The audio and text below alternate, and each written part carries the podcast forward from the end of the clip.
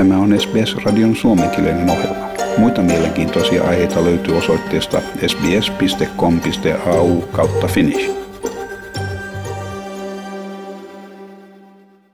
YK on pääsihteeri Antonio Guterres vaatii jälleen rokotustasavertaisuutta ja jatkuvaa valppautta koronavirusta vastaan maailmanlaajuisen kuolemien määrän ylitettyä 5 miljoonaa. Antonio Guterres antoi julkilausuman, missä hän sanoi tämän merkkipaalun olevan muistutuksen siitä, että johtajat olivat epäonnistuneet suuressa osassa maailmaa. Vauraiden maiden antaessa asukkailleen jo kolmatta rokotusannosta vain 5 prosenttia Afrikan väestöstä on täysin rokotettuja.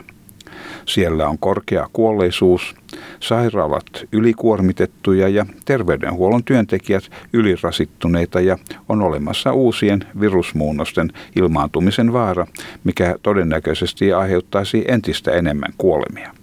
Antonio Guterres sanoi, että samanaikaisesti on olemassa muita vaarallisia ilmiöitä, mitkä edesauttavat viruksen leviämistä, kuten väärät tiedot, rokotteiden hamstraaminen, rokotenationalismi sekä kansainvälisen yhteistyön puute.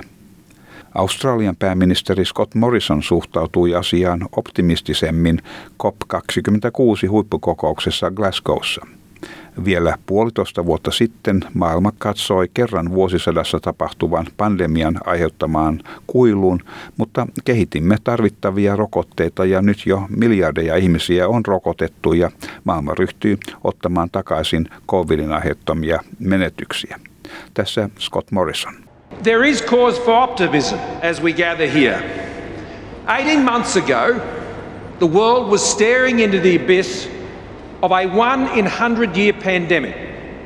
The vaccines we would need had not only not been invented, but there had never been a vaccine for a coronavirus. But here we are, billions vaccinated, and the world is reclaiming what COVID has taken from us. Israelin turismiala on elpymässä maan ja sen rajojen avautuessa rokotetuille ulkomaisille matkailijoille ensimmäistä kertaa puolentoista vuoteen.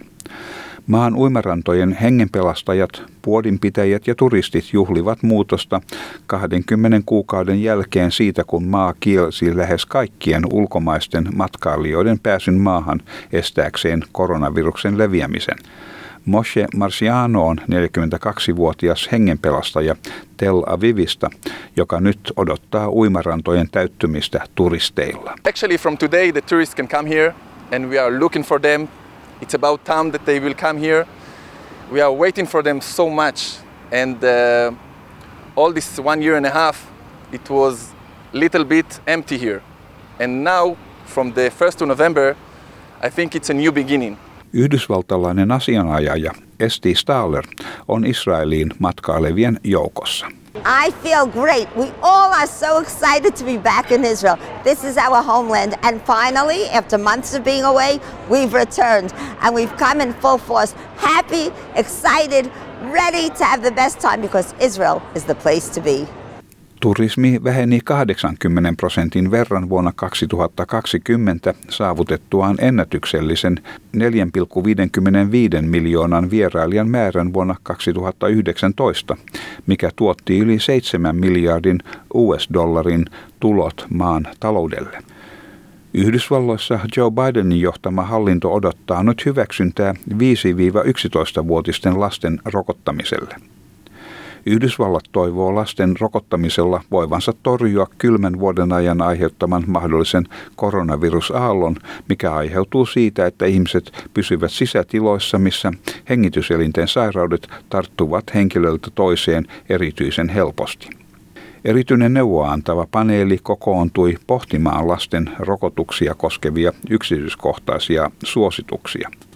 Jeffrey Seens on äh, Valkoisen talon COVID-toimien koordinaattori ja hän sanoo, että hallituksella on tarpeeksi Pfizer-rokotetta kaikille 28 miljoonalle 5-11-vuotiaille lapsille.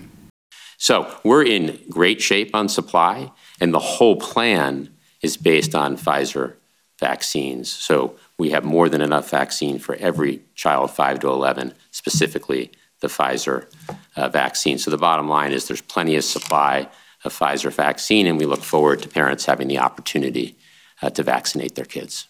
New York Cityssä tuhannet työntekijät joutuivat ottamaan palkatonta lomaa kieltäytyessään noudattamasta maanantaina voimaan astunutta rokotuspakkoa.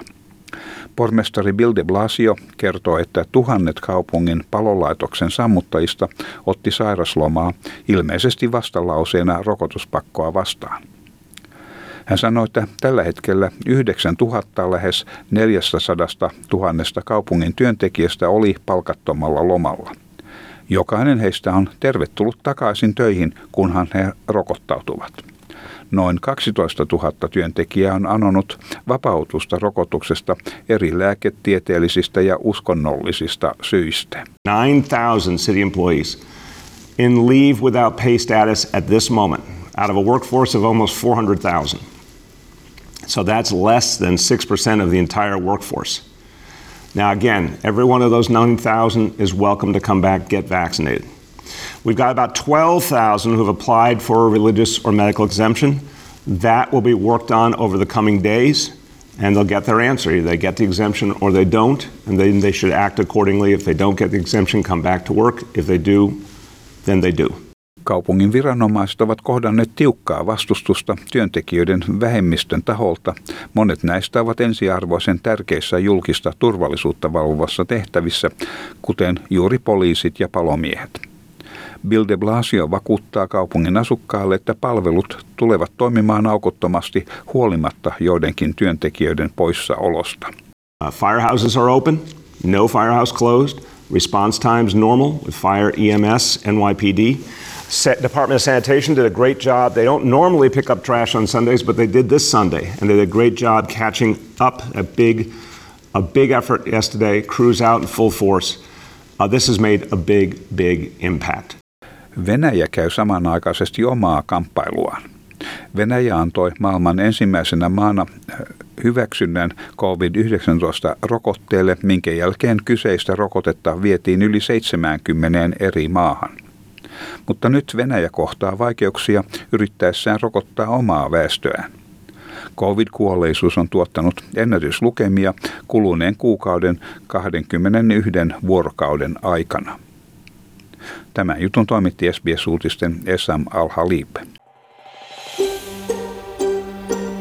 Haluatko kuunnella muita samankaltaisia aiheita?